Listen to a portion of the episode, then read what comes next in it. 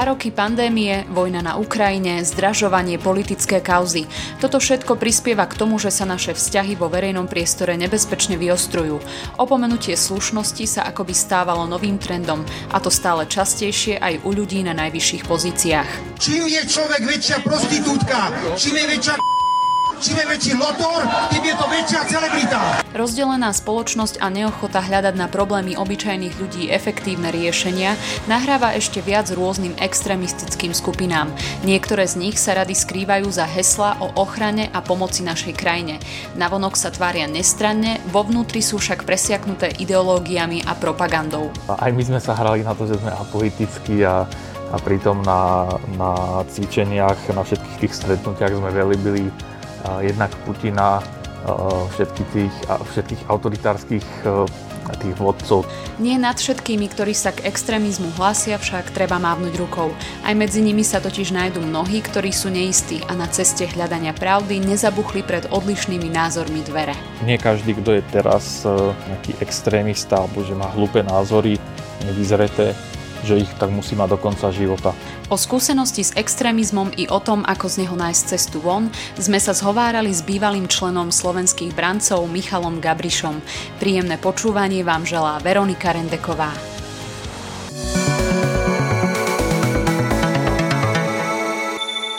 Michal, vitaj u nás v našom podcaste Dialógy NM. Ahoj Veronika. Ahoj, e, dovoľ mi, aby som ťa hneď na začiatok citovala. Ty si pred dvoma rokmi povedal, nemyslím si, že branci sú v tejto chvíli nejako nebezpeční, spoločnosť o nich vie a Švrčekovi sa poslednými incidentmi darí celú svoju 8-ročnú prácu zdiskreditovať. Preto by som povedal, že ako skupina nepredstavujú nejaké veľké riziko. Myslíš si to aj dnes, po tých dvoch rokoch? Ehm, vyzerá to tak, že táto organizácia, popularita je rastie, hlavne na sociálnych sieťach, majú tam vyše 20 tisíc fanúšikov. Ako to vidíš ty? Mm, určite si to myslím aj teraz, eh, vzhľadom na to, že veľmi, alebo teda podľa tých informácií, ktoré mám a podľa toho, čo ich tak jedným okom sledujem, tak nemajú väčšiu členskú základňu. Lebo fanúšikov môže mať hoci kto, môže ich mať eh, hociaký influencer, ale Zväčša to môžu byť aj fejkové profily, takže toto, toto nejako neberiem uh, ako, ako meradlo. Mm-hmm. Čiže by nemali dostatočný vplyv podľa teba, hej, na týchto ľudí, uh, aby ich nebodaj v nejakej krízovej situácii, ak by tu nastala, mobilizovali, vyburcovali do ulic a podobne. No, tu by som rád použil taký príklad občianského tribunálu, ktorý sú pomerne známi, aj, aj rôzne ako skupiny no, podobného charakteru a nezmôžu sa na viac ako nejak e, pár stoviek e, ľudí, účastníkov nejakých e, protestov, napríklad aj v Bratislave. Takže ako určite, určite je tam mnoho fanatikov, určite je tam mnoho ľudí, ktorí by s nimi šli, ale aby to, aby to boli nejaké tisíce alebo, alebo možno aj tie stovky. O tom veľmi pochybujem. Ty si povedal, že ich sleduješ. E, vedel by si tak povedať za tie roky, či sa zmenila nejako ich stratégia, prípadne komunikácia alebo to ich postavenie, pozícia v niečom? Ťažko povedať e, z toho dôvodu, že vzniklo aj zaniklo veľa podobných organizácií a spoločnosť sa trošku, trošku inak správa ako pred tými skoro desiatimi rokmi, kedy som do slovenských brancov vstúpil a tá pozícia, ako vtedy, už vtedy boli tak nejak na okraji spoločnosti, hoci sme sa akože chceli dostať do nejakého mainstreamu. A teraz sa mi zdá, že aj v rámci tých povedzme skupín fašistického strihu, tak, tak aj v rámci nich sú na okraji, pretože sú ešte takí militantnejší než, než väčšina, väčšina z nich. A ďalšia vec je to stále one-man projekt Peťa Švrčeka, čiže mm, ako podľa mňa sú stále tam, kde boli a, a nejako sa to výrazne nemení ani, ani na, ani na jednu, ani na druhú stranu. Mm-hmm. Čom spočíva extrémizmus e, bráncov podľa teba? Oni sa prezentujú ako organizácia, ktorá sa snaží možno budovať nejaké domobranské zložky a byť apolitická? A to je inak výborná otázka. Uh, oni zosobňujú úplne všetko to, čo vidíme aj u, u Kotlebovcov, uh, u Republiky, dokonca aj teraz u bývalého premiéra poslanca Fica. Všetka taká tá nenávisť, No, rasizmus toho najhrubšieho zrna a, a xenofóbia, ale k tomu je tam ešte aj taký ten militantný odkaz, respektíve je tam tá polovojenská nejaká agenda, respektíve vojenská, dá sa povedať, militantná, ktorou sa v podstate odlišujú od väčšiny tých, tých ostatných skupín. A keď si spomínala tú apolitickosť, áno, 10 rokov sa hráme, alebo 11 rokov, neviem koľko teraz majú slovenskí branci. Aj my sme sa hrali na to, že sme apolitickí a, a pritom na, na cvičeniach, na všetkých tých stretnutiach sme velibili jednak Putina, všetky tých, všetkých autoritárskych tých vodcov TISA, z časti možno trochu aj, aj Hitlera, trochu aj Stalina, trochu Letnina, ako tamto nie je vôbec apolitické vnútri. Ty si sa k týmto extrémistom dostal v podstate v tých začiatkoch. Ako si na to spomínaš? Aké boli tvoje motivácie a prečo si sa rozhodol k ním patriť? Ono to bolo, myslím, v roku 2012, tak e, na prelome leta a jesene no, prišiel kamarát za mnou, metalista, či by som chcel ísť na taký tréning sebaobrany. A ja, že, že tak čo, tak idem. Ako, že ešte, ešte teda pôjde s nami jeden kamarát, ktorý vtedy robil nejaké karate alebo nejaké takéto bojové umenie. Naučíme sa pár chvatov, hmatov a, a stravíme pekné, pekné popoludne. No a v podstate to bol taký prvý neoficiálny výcvik e, košického oddielu slovenských brancov. To bol druhý oddiel Založil, založili ho asi pol roka potom, ako založili všet, celé, teda celú tú organizáciu Slovenskí branci. No a dostal som sa k tomu, hovorím, ako cez kamaráta, eh, tým, že eh, sme, som sa asi dva roky predtým, alebo teraz úplne neviem presne, ale, ale niekoľko rokov predtým uh, sme sa presťahovali s mamou aj so sestrami do Košíc. Predtým som býval v Trenčíne ale naši sa rozviedli, tak, tak e, sme išli do Košic bývať.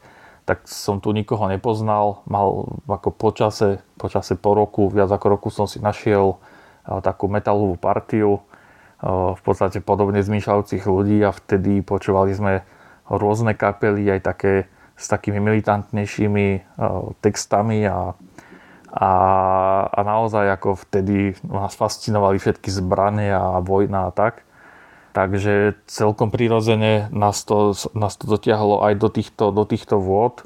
No a zrovna keď prišla nejaká ponuka ísť, ísť takto si zatrénovať, mimo Airsoftu, mimo nejakých neviem, scoutov alebo niečo podobné, tak sme na to kývli a viacerí z našej partie sme sa otočili v, tej, v, tejto našej, v tomto našom oddieli.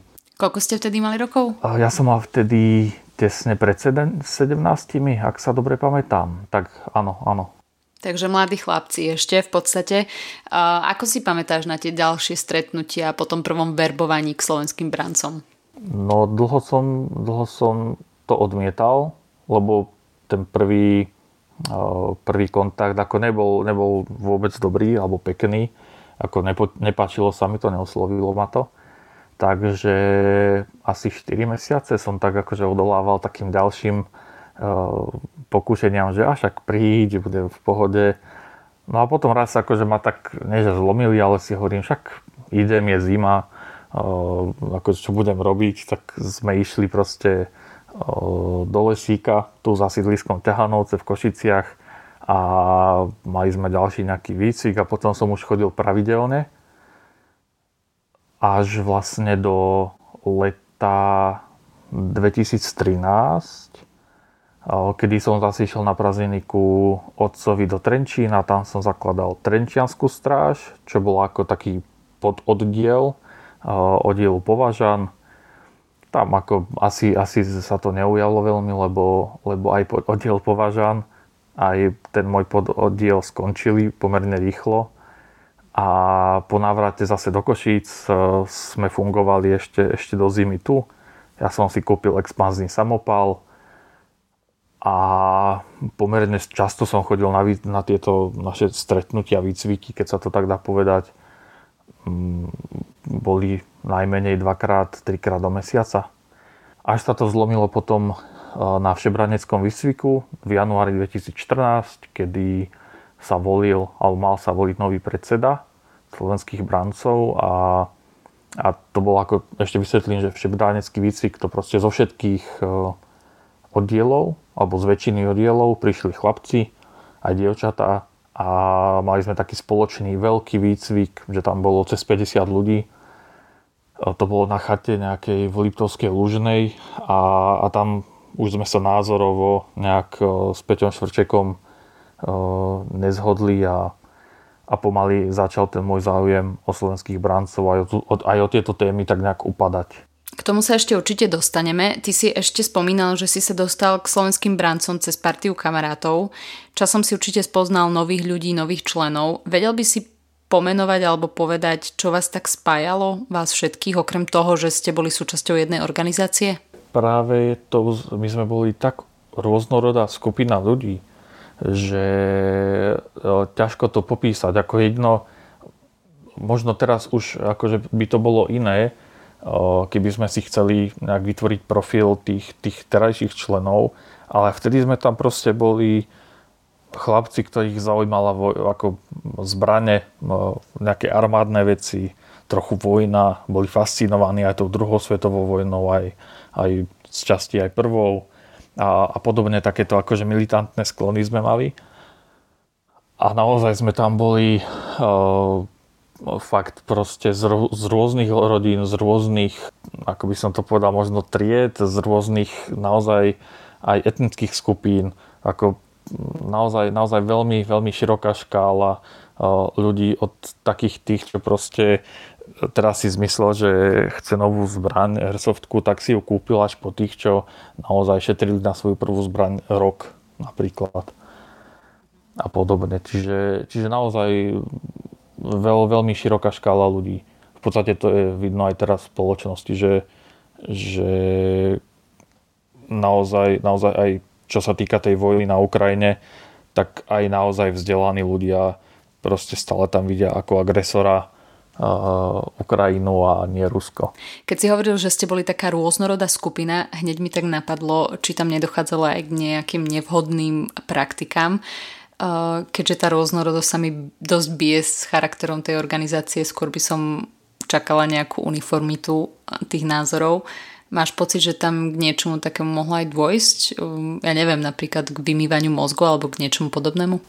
Asi by som to tak nenazval, ale akože určite tam bola nejaká, e, nejaká šikana alebo skôr podsmievanie sa z každého, kto mal nejaký uh, úplne iný názor. Preto bola aj veľká fluktuácia e, tých, tých členov, že niekomu proste nevyhovovalo alebo nevyhovovalo. Niekto sa tam necítil dobre práve preto, že uh, sme ho ostatní napádali pre jeho iné názory. Čiže, čiže ako vyslovene nejaká manipulácia nie, ale, ale tí ľudia, ktorí s nami súhlasili, tí s nami zostali a tí, ktorí nie, tak proste odišli. Mhm.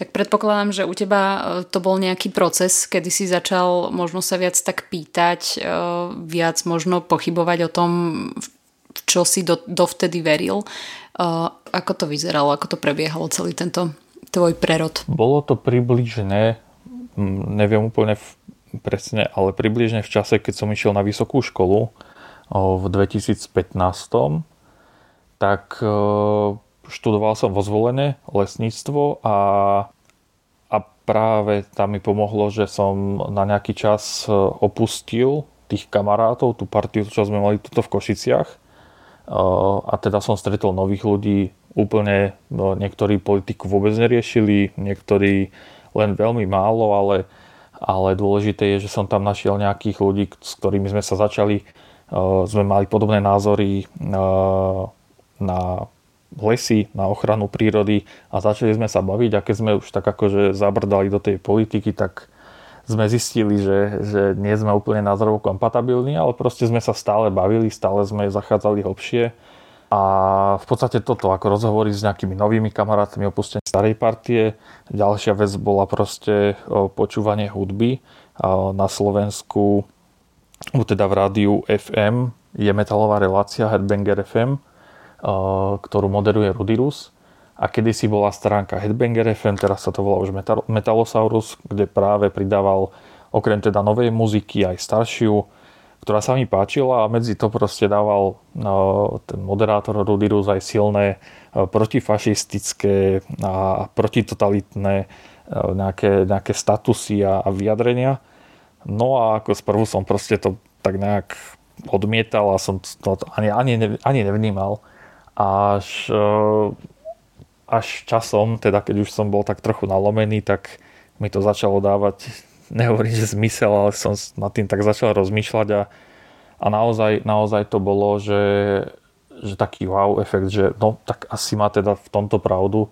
Do toho uh, kapely Chat uh, napríklad s, s Pištom Vandalom, ktorý proste adoptuje si rómske dieťa do ako metal, metal je sám o sebe, že ani neviem ako to nazvať, ale proste nemá s extrémizmom absolútne nič spoločné. Uh, alebo nemô- už z tej zásady nemôže mať, lebo vychádza z blues, z černovskej muziky a spája proste ľudí po celom svete, čiže, čiže tam sa nehľadí na nejaké náboženstvo, na rasu a podobne, na ten pôvod. Čiže, čiže metal už sám o sebe je antirasistický, antifašistický, no takisto kapely e, katastrofy so silnými proti, e, proti vojnovými textami napríklad a práve majú aj text o slovenských brancoch a takisto aj rozpor napríklad s naozaj silnou antifašistickou nejakou tematikou aj v textoch, aj v postojoch. Takže vystavenie sa tejto obrovskej dávke e, opačných názorov skrz teda nových ľudí, ktorých si spoznal a hudbu, ktorú si počúval, prispelo k tvojej konverzii. No určite, určite. A hlavne tiež e, tam bolo aj, aj k tomu prerodu patrí aj taká tá, takéto priklonenie sa od, e, tých lesníckých alebo mm, príliš konzervatív alebo ultrakonzervatívnych lesnických názorov, niekde ešte z čias Marie Terezie, aj v postoji k ochrane prírody, zase k postojom, že tá ochrana prírody by mala byť v niektorých prípadoch alebo vo veľa prípadoch nadradená nad tú nejakú produkčnú činnosť a podobne. Ako to sú zase odborné nejaké, nejaké názory a myšlienky, do ktorých nechcem veľmi zachádzať, ale áno, aj to, že proste som z toho z tých lesnických názorov trošku pomaly prešiel k tým, k tým ochranárským, tak aj toto mi ma veľmi tak premenilo. Uh-huh. Ty si pred niekoľkými rokmi prišiel, spravil si svoj osobný coming out. Ako veľmi to bolo pre teba ťažké priznať si, že si bol extrémista, že si veril týmto veciam, že si veril dezinformáciám a mal si rôzne vyhranené názory na niektoré veci? Ten coming out sám o sebe nebol pre mňa ťažký, skôr pre mňa ťažké bolo rozmýšľať také nad, nad tým, že čo potom, ako to príjmu ľudia z môjho okolia, ktorí o tom nevedia. Ale drivá väčšina ľudí sa k tomu postavila uh, úplne fantasticky, akože podržali ma aj, aj voči nejakým negatívnym, uh, nejakým negatívnym názorom a, a ľuďom, ktorí, ktorí prišli, tak proste ich tak nejak akože vymazali alebo prekričali. Takže úplne som bol z toho, z toho unesený. A ako ja som, ja som s tým žil mm, tak 4 alebo 5 rokov, že áno, toto som bol ja, teraz už nie som, ale málo komu som o tom hovoril, lebo som si myslel, že je to veľká hamba. No a teraz aj posledné dva, alebo možno 2,5 roka už zistujem, že nie, že mnohí z nás si prešli uh, podobným niečím v živote a možno to nebolo, že s extrémizmom, možno to bolo s niečím úplne iným, ale, ale akože každý máme nejaké takéto uh, nechcem povedať traumy z detstva, ale je to proste takéto, takéto odklonenie sa z takej priamej životnej cesty. No, ty si napokon vyšiel s touto svojou skúsenosťou aj tak e, verejne von. Prečo? Prečo si mal takú potrebu? Keď si to dáme do kontextu s tým, čo sa dialo pred voľbami 2020, e, ako vtedy naraz vyskočili aj, aj v prieskumoch percentá fašistom, robili, alebo teda boli rôzne tie protesty proti zhromaždeniam SNS na námestiach, veď hneď prvé, ktoré bolo, voči ktorému sa ohradili aj, aj v Trenčine, na tom som bol. Tak vtedy mi to prišlo také, že OK, idem do toho. Nebola to moja iniciatíva, bola to iniciatíva strany spolu a konkrétne teda Míra Beblavého, pretože podal som si prihlášku do strany a musel som tam zakrúškovať alebo zakrižíkovať áno, nie pri otázke, či som bol členom v minulosti nejakej extrémistickej skupiny. A po chvíľke váhania proste som tam dal, že áno, bol som. Hoci som vedel, že proste mm, zavrelo mi to už niekoľko dverí v minulosti, takéto niečo, ale si hovorím, OK, tak proste nebudem klamať hneď, hneď keď vstupujem takto do strany. Uh, tak potom asi po nejakých dvoch, troch mesiacoch sa mi ozvali, že ich to zaujalo, že sa chcú stretnúť a, a po rozhovore že teda čo, čo som zač, že prečo bývalý nejaký extrémista chce ísť do demokratickej strany, tak sme si povedali, že práve v tom kontexte tej doby, že, že bolo by najlepšie, keby proste sme to trochu zverejnili. Tak sme to zverejnili a, a No, čiže úplne to želané ovocie to neprinieslo, čo sa týka volieb, ale mnohom to aj, aj ďalším ľuďom otvorilo oči, popridávali sa ďalší ľudia a aj nás, aj teda mňa, aj, aj mojich kamarátov, aj, aj celú tú tému začali vnímať e, niektorí ľudia trošku inak, že naozaj nie, každý, nie každý, kto je teraz e, nejaký extrémista alebo že má hlúpe názory, nevyzreté, že ich tak musí mať do konca života. Tak to určite nie. A v tomto zmysle mi hneď tak napadá ďalšia otázka. Čo ty a ľudia, ktorí inklinujú k extrémizmu v súčasnosti, snažíš sa ich nejako presvedčiť alebo uh, im aspoň hovoríš o tejto svojej skúsenosti?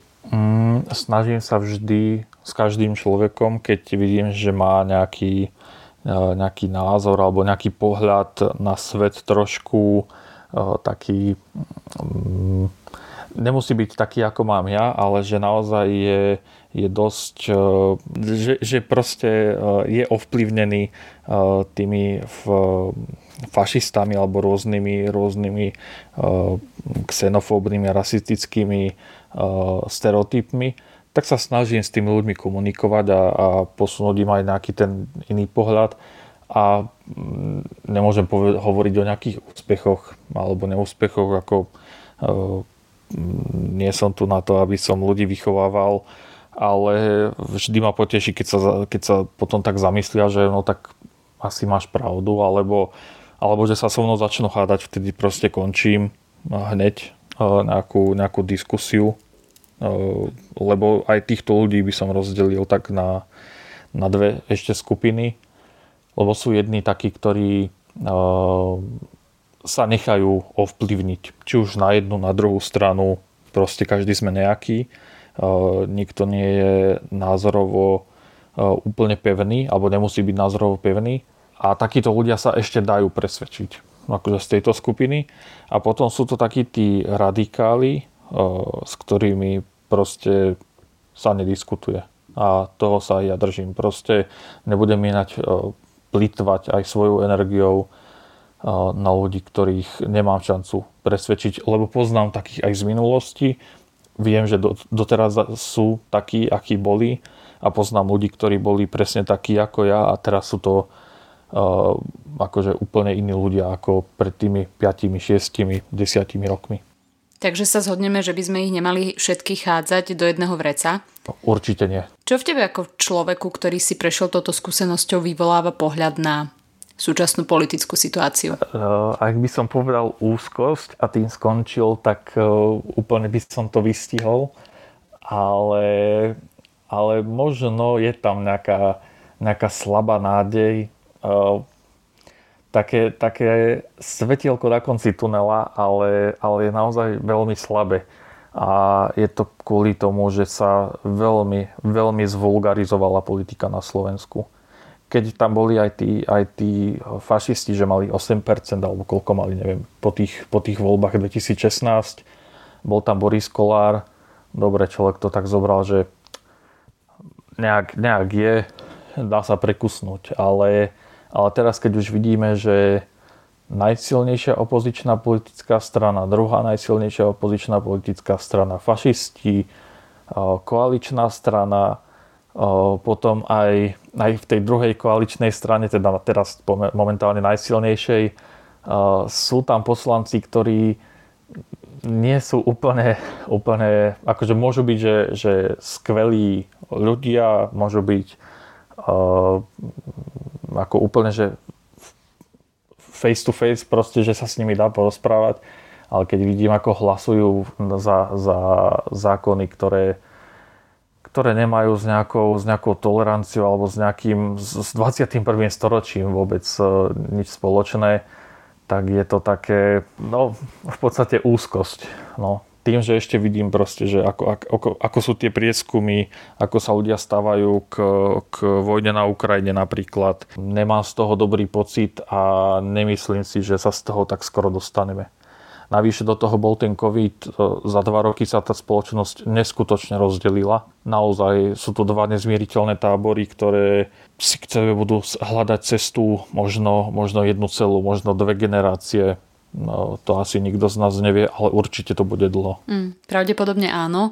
Hoci človek e, nikdy nevie, čo sa môže v budúcnosti ešte prihodiť a čo nás ľudstvo možno nejakým zázrakom zjednotí a spojí pre spoločný cieľ. Mm, Michal, možno takto na záver skúsa ešte s nami podeliť o nejaké rady a typy pre rodičov, vychovávateľov, ktorí sa venujú mladým ľuďom, ako by im mohli pomôcť vyhnúť sa extrémizmu alebo nejakým extrémistickým organizáciám. Čo by si im poradil? Uh, určite nemávnuť rukou nad tými mladými, že veď ty si mladý, uh, uvidíš potom v živote. Uh, určite diskutovať. E, diskutovať slušne, diskutovať pripravene, e, nenechať sa rozhodiť nejakými, nejakými poznámkami e, a, a naozaj ešte raz diskutovať s tými, s tými mladými na rôzne témy. Byť čo najotvorenejší. Mne to pomohlo tak e, dúfam, že, dúfam, že viacerým to pomôže. To bol náš dnešný host Michal Gabríš. Veka vďaka. Ja ďakujem a pekný deň ešte zvyšok. Priatelia, počúvali ste podcast portálu Nové mesto Dialógy NM, ktorý vychádza každý pondelok. Spolu s textovými rubrikami ho nájdete na našom webe NMSK a tiež na Soundcloud a Spotify pod profilom Podcasty NM. Okrem dialogov NM vám každý štvrtok prinášame aj podcast Výber NM o udalostiach, ktoré dokazujú, že dialog je možné viesť aj v dnešnej polarizovanej dobe. Spojme sa v dialogu na NMSK.